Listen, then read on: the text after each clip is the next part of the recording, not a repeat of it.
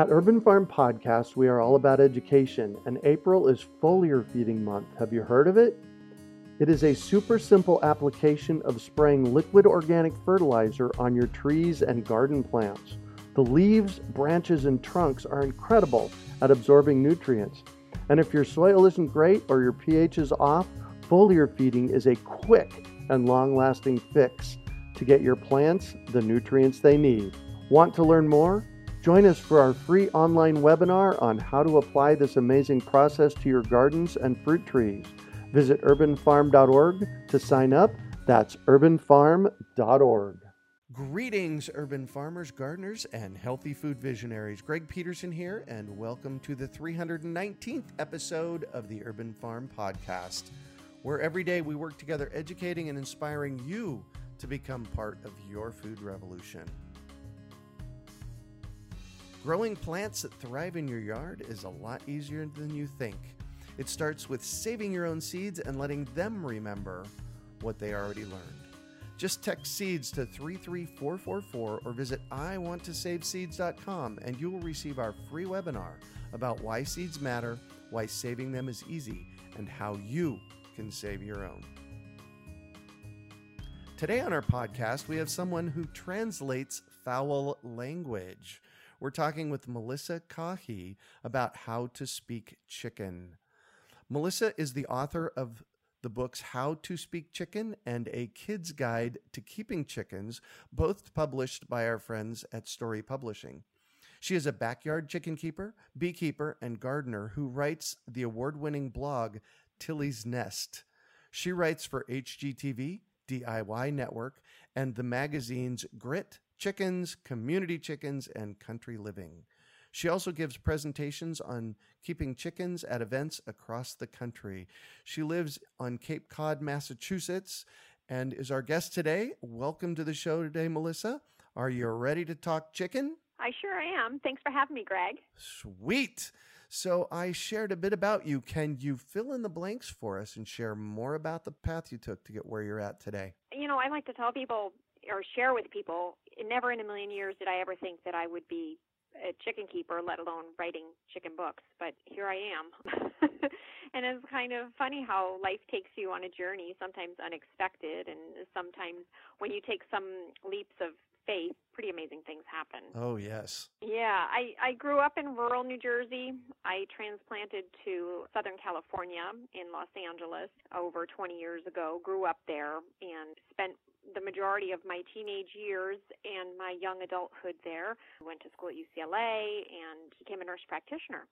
And oh, that's wow. kind of where my path path took me. And I was in academics. I worked a lot in the geriatric department. That's kind of my passion is working with elderly people. Mm-hmm. Probably have turned off a lot of your listeners now, but I think older people are super cool, and you can learn a lot of life's lessons just chit chatting with them and, and listening to them. But fast forward to a time when you're thinking about getting married and having children, and, and we wanted to, my I met my husband out there, but he was from Massachusetts. We decided to kind of slow things down a little bit and so we moved to Cape Cod, Massachusetts, where there's a lot of agriculture, a lot of sustainable movement going on here, buy fresh, buy local, and I just started immersing myself here, learning all about gardening in a completely different zone. Because when I was in Los Angeles, I was in zone 10. And even though the, the charts say that Cape Cod's like a zone 7, we're really like a 6B. Mm-hmm. Because we do have some, you know, rare temperatures that dip down, quite chilly. And I was learning about gardening and I was reading all the magazines I could and learning to deal with snow and seasons, which were super exciting for me. and I still find magic in seasons around me. But I was just taking time off from work as a nurse practitioner and staying home with kids, two two young ones. I started also seeing chickens, backyard chickens popping up all over the place in backyards as I drove around. Uh-huh. Thinking, what? Everybody's keeping these chickens. There must be something to this. So then I got some chicken books out of the library and started. There was really not much online at all about raising small flocks. They were always larger flocks, people who were keeping them for meat or certainly commercial poultry information. Right. When was that? That was, gosh, back in like 2007, Mm-hmm. 2008 Yep. or so. It took me a little while to think, well, gosh, maybe chickens would be right for us, but they were on my radar for quite a while. And there was something nostalgic about it, something about back to everybody's grandparents kind of kept chickens a lot in the U.S. and everybody has a chicken story. The kids wanted a puppy, and nobody was sleeping through the night. My my kids are terrible sleepers back then. Uh-huh. and I remember the thing, and you're going to find this maybe silly, but the thing that grabbed me was that chickens put themselves to bed at night. Isn't that nice? and I thought, oh, no fighting over bedtime, fresh eggs, pets with potential benefits. Let's go for it. Yeah. And that was early 2010 when we took the leap of faith and ordered six baby chicks to come in the mail started realizing how amazing backyard chickens truly are, that they my gosh, have personalities. And my kids were naming them, and we were somehow, they were morphing into boring chickens that just provide eggs and are dumb animals into these magical feathered little fluff balls that were teaching my children life lessons, reinforcing what I had learned in my nursing career in regards to what is important in life. Simple lessons, simple things unfurling in front of me. And certainly we had a blast. Mm-hmm. We still have a blast. But I'm proud to say that my children grew up with a flock of chickens. They're still growing up. They're now, my children are now in high school and middle school. Uh-huh. But it was just so amazing that that's what kind of triggered me to start writing things down. I wanted to journal things for them. And also, being with a background in medicine, when my flock was having issues, I had one chicken get a sour crop. Oh, which yes. Is an infection in the crop. Mm-hmm. As a backyard chicken keeper, you might know about that. And there was very little information out there. And so as I was collecting things from wearing my scientist hat, I started just collecting neat things. And it also got me wanting to connect with my chickens more. So the first book that I wrote was more about my children went to a Montessori school. Mhm. And I love that philosophy of providing everybody everything they need to be successful at something and presenting them material where people will just grab what they need and they'll come back to it and grab more in sort of this kind of evolution of education. All And I love that. So that's what I did. I aimed to write a family's guide really to keeping chickens and giving them everything to get started. So that was the first book. But I've always been speaking chicken since the first flock. Uh-huh. You know, always mimicking, watching, copying their little peeps and coos and clucks. As I've been traveling around the country on the first book tour, one of the most popular parts of the segment, I guess, in the presentation is when I teach people and I interpret what their chickens are saying. And everybody's quiet. You can hear a pin drop because they all want to learn how to speak chicken. And I said to my publisher, I said, you know, I think I might be onto something here. I'd love to write this book, really exploring what it's like to be a chicken, their hierarchy, their language, their emotions, their anatomy, their bodies, their smarts, all of that rolled into one. Mm-hmm. So that's kind of how I got to how to speak chicken. Wow. Okay, good. So, I mean, along the way, I mean, keeping chickens, I also decided to become a beekeeper and I became a master gardener and right. volunteer in the community. You know, it's all about immersing yourself into the environment where you are Mhm. and always trying to just explore. And it sounds like you've done a really good job of that. Well, I didn't know I would. I had an English teacher in high school told me that I would never be cut out for writing. Yeah, we can't ever listen to them. Well, that's actually not quite true. We have to selectively listen to them Correct. Yeah, I agree. and then pick what you want. Yes, you know, you have to be able to have insight, I think, to things sometimes. Yeah, exactly. Exactly. So, when we're talking speaking chicken, let's dig into that. What are we talking about really? Cluck, cluck. I just spoke chicken. I'm not making fun of you, but I mean, you think you chicken, Okay. and that's you know when when we're when we're children, we're told that the cow goes moo and the sheep goes baa and the you know all of that kind of thing, and the chicken goes cluck cluck or Uh-huh. buck buck or the rooster goes cock a doodle doo. right? That's what we were taught because that's what everybody else before us was taught. And the people before them. And when you go into different countries, it's interesting because the vocalizations of animals are actually different Really? different languages. I don't know if you've ever noticed that. My son is actually taking Chinese. he was last night telling me, and I wish I could sh- tell you what it was, but it was the sound of like a goat, and it was totally different. It was very interesting. Wow. So I find that fascinating. When you actually take the time to watch and listen and immerse yourself into the world of the chickens when you are spending time with them in the backyard or out by the coop and observing them, you realize that you actually can hear different things playing out and scientists have proven that there's you know two dozen calls that they now know what they mean. Wow. So, like what? Tell me. I know there's the egg song. That's a particular Right. sound, right? Okay, good. So, Yeah. what else? Yes. So, do you recognize the egg song after your chicken lay an egg? Oh, there's a before and after. There is a before and after. There's a I have to lay an egg, and then there's the egg song. Oh. Um, would you like to do them for you? Yeah. Okay. So, okay. so, as a chicken keeper, Uh huh. you probably have realized that there is a favorite nesting box. Oh, oh yes. They'll line up by the dozen in front the of it. lineup.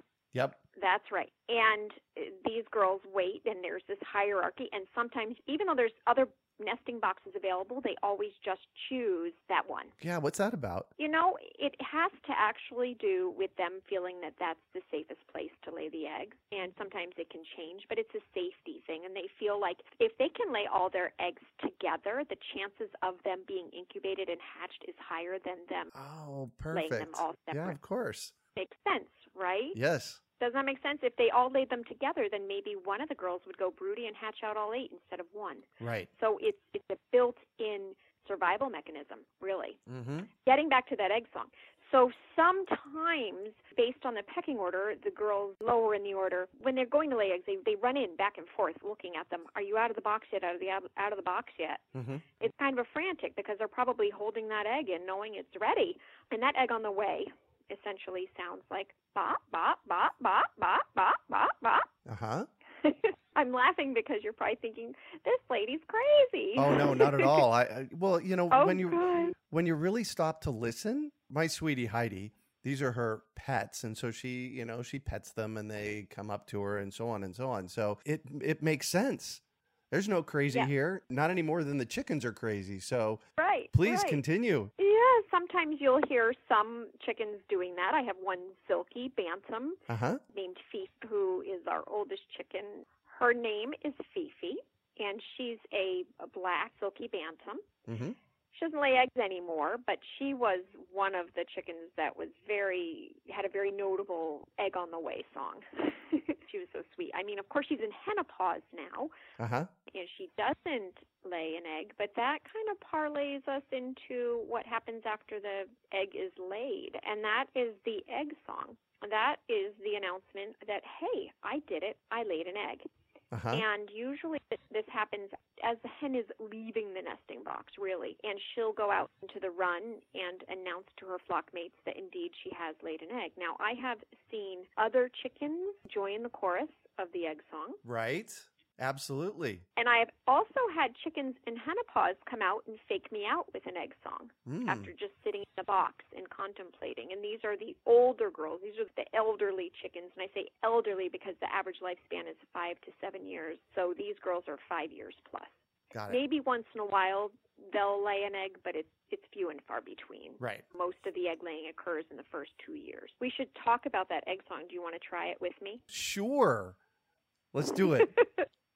Okay, so after the egg is laid, Uh huh. and it starts out kind of quiet and it, it gets louder as you go on, but it's buck, buck, buck, buck, buck, buck, buck, buck, buck, buck, buck, buck, buck, buck. Oh yeah. Okay. All right. Hold on here.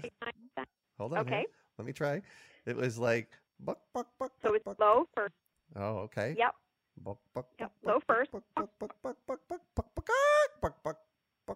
there you go. Oh yay! Okay, good.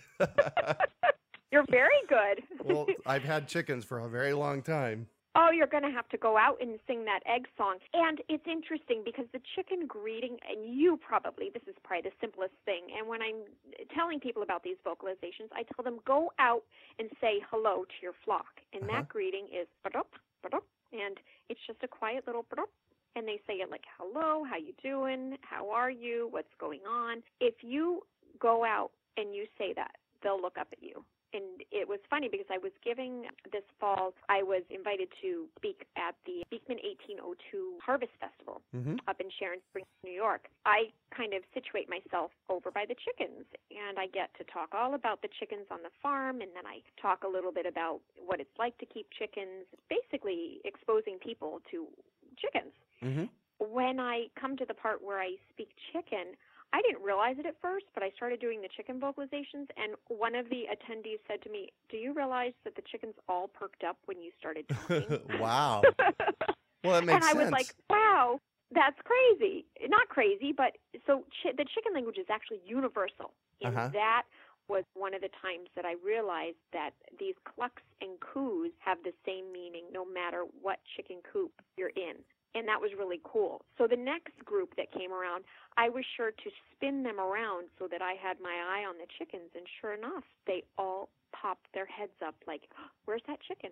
I haven't met that chicken yet. wow. yeah. Yeah, I've kept hens long enough to I get it. This Yeah. is cool. Yeah. Yeah. So do you want to do another one? Okay, you asked. Let's do it. Okay, we'll do one more. So, one of my favorite things was, you know, when it's snowing and the wind is whipping and bone cold, and you have to go out and close up the chickens, and you think, oh, I really don't want to go out there, but you have to close them up to keep predators away, and you don't want any drafts or anything, especially when a blizzard's going on. So, I trekked across the yard, all bundled up, and I hopped into the chicken coop because we can stand in our chicken coop. And I closed the door just to kind of catch my breath and I could feel the snow melting. Very, very quiet, peaceful, and the moon, you know, peeking through the clouds and, and everything else. I felt the snow melting off my face, but behind me I could hear all this little chicken chatter and I was like, What in the world is that? And it was almost as like they were doing a roll call Uh-huh well, if they're doing a roll call, I'm going to make the little sounds that they're making and see if they answer me back. And so I say chickens say good night. That roll call is. oh, yes. Yep. Mm-hmm. I've heard yep. it before. Yeah. It's kind of like a cooing. Yes. And so next time you go in there at night, answer them back. All right. How much fun is this? It's always interesting when we pay attention and observe what we can Yeah. come up with. You know, I'm a I'm a teacher of permaculture. oh, that's fabulous. Yeah, and the first premise of permaculture is observation. Go out and observe. When Janice shared with me the topic today, you know, it, it piqued my curiosity. Well, I'm glad. Yeah, because there is so much there. And I, I have to admit that although I probably haven't been observing this as much as I could have over the past 15 years, my Heidi Sweetie, who has been keeping chickens here for four years with me, you know, she goes out and she talks to the chickens all the time. But in human verbalizations, not in chicken verbalizations. Although I do have this memory that maybe she did a little bit in chicken, but so I'm gonna, she's gonna love this. She's gonna love this, and I'm I'm so smiling. glad. So yeah, and I'm smiling. Oh, good, good. Well, you know, and that's how it started for me too. Was just interspersing these chicken sounds with the English language when I Mhm. was talking to the chicks, and it starts very, very young. And baby chick language is different than Oh, adult chick Yep. language, and it takes time for that to come. It takes about 14 weeks until the little ones know what the adults are saying and, and stuff like that. So, I mean, it's just incredibly fascinating to find yourself understanding what they're saying. Yeah. Who knew? Right. How did you come about to write a book? that was just something that I felt I just had to share. I've always been a huge advocate of sharing what I know and what I learn because I think that, you know, life is so short and if you can make something positive or try Yeah. and enhance somebody's experience, why not? And I had so many people come up to me just, you know, keeping the website and everything and answering emails and messages on Facebook. There was a niche and there was this desire and this passion from fellow chicken keepers to not only share how smart and how wonderful chickens are, but also to give them some kind of decoder so they can get close to their chickens. Right. People want to be close to their cats and dogs, and pet chickens are like no other. Oh, yeah, that is the case. Well, I have to tell you, we've been on for a little over 20 minutes now, and my smiles, you know how your smile kind of gets sore when you're smiling so much? I'm there. oh, I'm happy then. My mission has been accomplished. nice. Nice. As my listeners know, I'm always looking for epic, and I'll tell you what, this is epic. Oh, good. I think my smile matches yours. Oh, perfect. So, do you have a favorite chicken? Oh gosh, you know, I have a few favorite chickens that I've kept over the years. Of course, you know, everybody calls me Tilly, but my name isn't Tilly. Tilly was my head hen and she she was an Australorp, Mm-hmm. part of our first flock, and she was really the first chicken that really was interested in me as much as I was interested in her. And she was a wonderful friend. I mean, just such a sweet girl, very, very talkative, following me around the yard, inquisitive. She was my little chatterbox. In fact, she was the chicken that gave me my name, which is a whole other story, which I Mhm. share in the book.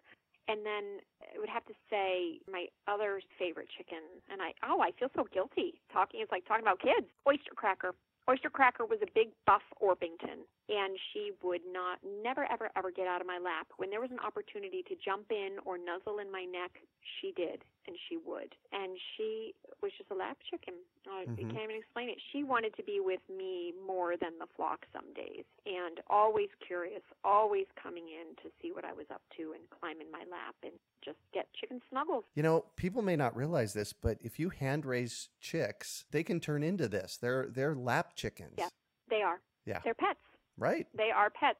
But you know, it's time put in for what you get out. Like Mhm. with anything in life, you know, what you get what you put into it. Yeah. And so that's part of the lesson that I was referring to in the beginning of the the program. That's something important for my kids to see and I was able to do that with the flock and outside. That's epic. Thank you for sharing that. So you have a chicken tractor? Do I have a chicken tractor? Yeah. I do. Tell me about your chicken tractor. You mean the kind that we just move around the yard? Yes. Yes, I have a chicken tractor and I have a big coop too.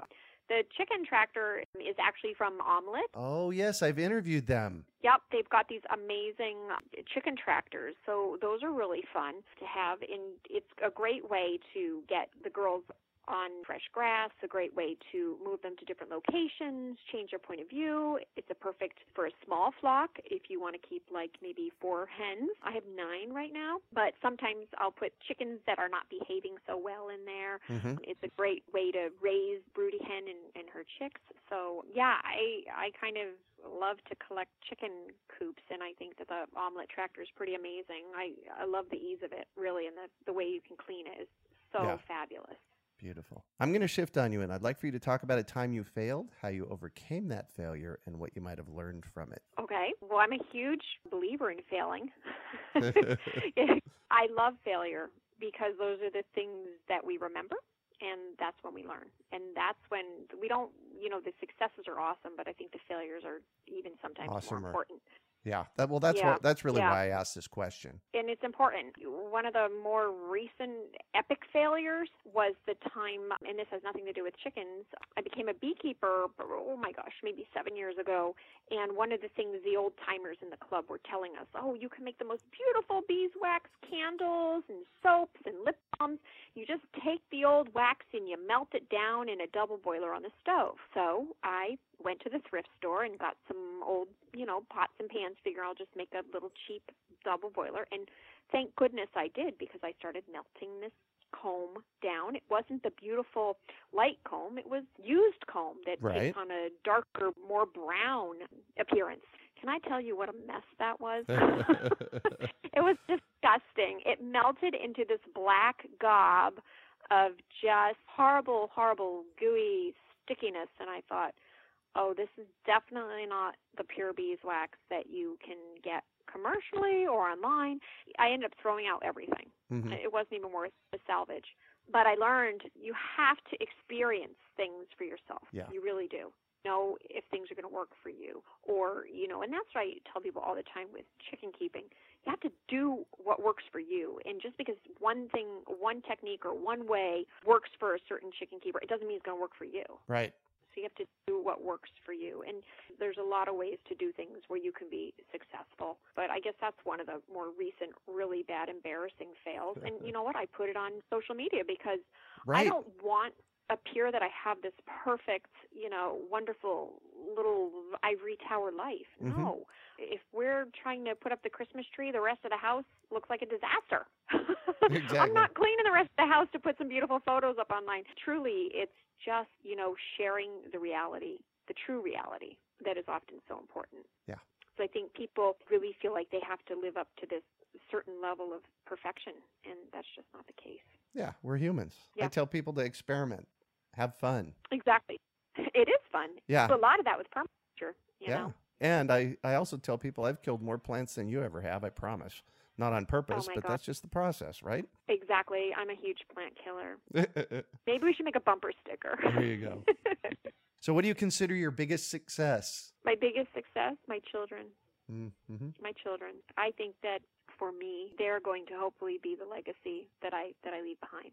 Trying to raise kids in today's world has its challenges, but I think certainly trying to have them grow up to be the best that they can be for themselves, for the world around them, and to caring and compassionate and considerate and mindful and kind is probably the biggest success for me. Beautiful. So, what drives you? I think life Mhm. in general. What was that horrible quote somebody once said is that, you know, from the time you're born, you, you begin to die Mm-hmm. and the countdown begins. We don't know how long we have on this planet, and so I'm always trying to make the most of life, trying to always find the positive in things, the silver lining in those failures. And driving me really is about trying to make the world a better place. And I know that sounds so, I don't know, cliche, but it started even from me wanting to become a nurse. Mm-hmm. I had a near death experience when I was 18. It's a whole nother radio show, but that was a time when I was either going to pass away or survive. I was in the hospital with a horrible infection after a botched surgery, and I got down to 75 pounds. And Wow. I was not doing well. I was on a lot of different life support and stuff. Mm-hmm. I remember that time where I was like, okay, if if I can stick around, I promise to try and make the world a better place Yeah. and try and make a difference. And so I guess that's what drives me is just trying to be passionate about living. Beautiful. So, if you could recommend one book for our listeners, what would it be and why? I've got one kind of out of from left field for you. Okay. I actually recommend The Romanovs, and the subtitle is Autocrats of All Russia by W. Bruce Lincoln. The reason that I recommend this book, I remember when I was in my early 20s and I went to Las Vegas and, of course, gambled away my $20, you know. Right. In about three minutes. that I had as a college student. Right. There was an exhibit on the Fabergé eggs Oh, right. and I went to it, and I was more impressed with the photos of the Romanovs and the scenery of Russia than the egg. Mm. And there was something about those portraits that made me want to learn more. Being a kid in the 80s, you know, Russia was always this horrible, bad place. We didn't know about Russia except we were taught they were the USSR. This is where they were on the map and they wanted to nuke us, right? Right. And so it was from that exhibit that I became, and I'm not a history buff by any means. I can appreciate history and I find history very interesting, but I wanted to learn more about them. And this was one of the first books that I had picked up on the Romanovs. It absolutely blew my mind. It is such a fascinating read. It reads almost like suspense, thriller, all of it, but it's based on the history of Russia. Wow. Cool. Different book. It's a big one if you can get through it, but it's it's pretty cool. It's pretty neat. And I and I think learning about the history of different places that are foreign to us is always a good thing. Oh, yeah. Absolutely. So, what one final piece of advice do you have for our listeners? I guess I would say to try and learn something new every day. Keep Mhm. learning. Keep learning, keep exploring, keep trying. Yeah. You never know, like for me, where a little flock of chickens will get you. That's the case. Actually, went back to college at 39, so I got a bachelor's Oh, and a master's Good degree. you. Good for you. I am a lifelong learner and a lifelong teacher. Well, thank you so much for joining us on the show today, Melissa. oh, it was my pleasure. Thank you for having me. This has been really fun. Oh, it has been fun. Even the chicken talking part, I love that. I love that, and I know my I know my Heidi Sweetie's going to get a giggle out of that. So, how can our listeners get a hold of you? Well, of course, I keep the website Tilly's Nest, T I L L Y S Nest, like a bird's Mhm. nest, dot com. I'm on Facebook. I'm on Instagram. Reach out to my website and you can email me. And I guess those are probably the easiest ways to reach me. You can find show notes from today's podcast at urbanfarm.org forward slash speak chicken. We are your urban farming resource. You can find our podcast on iTunes, Google Play, Stitcher, iHeartRadio. Also visit urbanfarm.org to find articles, podcasts, webinars, courses, and more. Well, that's it for today. Thanks for joining us on the Urban Farm Podcast. Growing plants that thrive in your yard is a lot easier than you think. It starts with saving your own seeds and letting them remember what they already learned. Just text seeds to 33444 or visit iwanttosaveseeds.com and you will receive our free webinar about why seeds matter, why saving them is easy, and how you can save your own. We hope you enjoyed today's episode of the Urban Farm Podcast. Remember to listen for tips, advice, and resources to help you on your journey with urban farming. You can find us on the web at urbanfarm.org or send us an email to podcast at urbanfarm.org. In the words of Vincent van Gogh, great things are done by a series of small things brought together. Be encouraged that with each lesson learned and skill developed, you are one step closer in the direction of your dreams. One of the first things that many of us learn when we start to garden is how to water and fertilize the soil. But there is an exception to this rule, and it's called foliar feeding. You should foliar feed or water the leaves of your plant with liquid fertilizer when you want certain nutrients to be absorbed better. Not only are the leaves great at uptaking liquid fertilizer, if your soil isn't very good or your pH is off, foliar feeding can help your veggies and fruit trees quickly get the nutrients they need to thrive. If you're ready to start foliar feeding for maximum growth, yields, and quality, head on over to urbanfarm.org forward slash feed the leaves to see our selection of foliar feeding products. That's urbanfarm.org forward slash feed the leaves.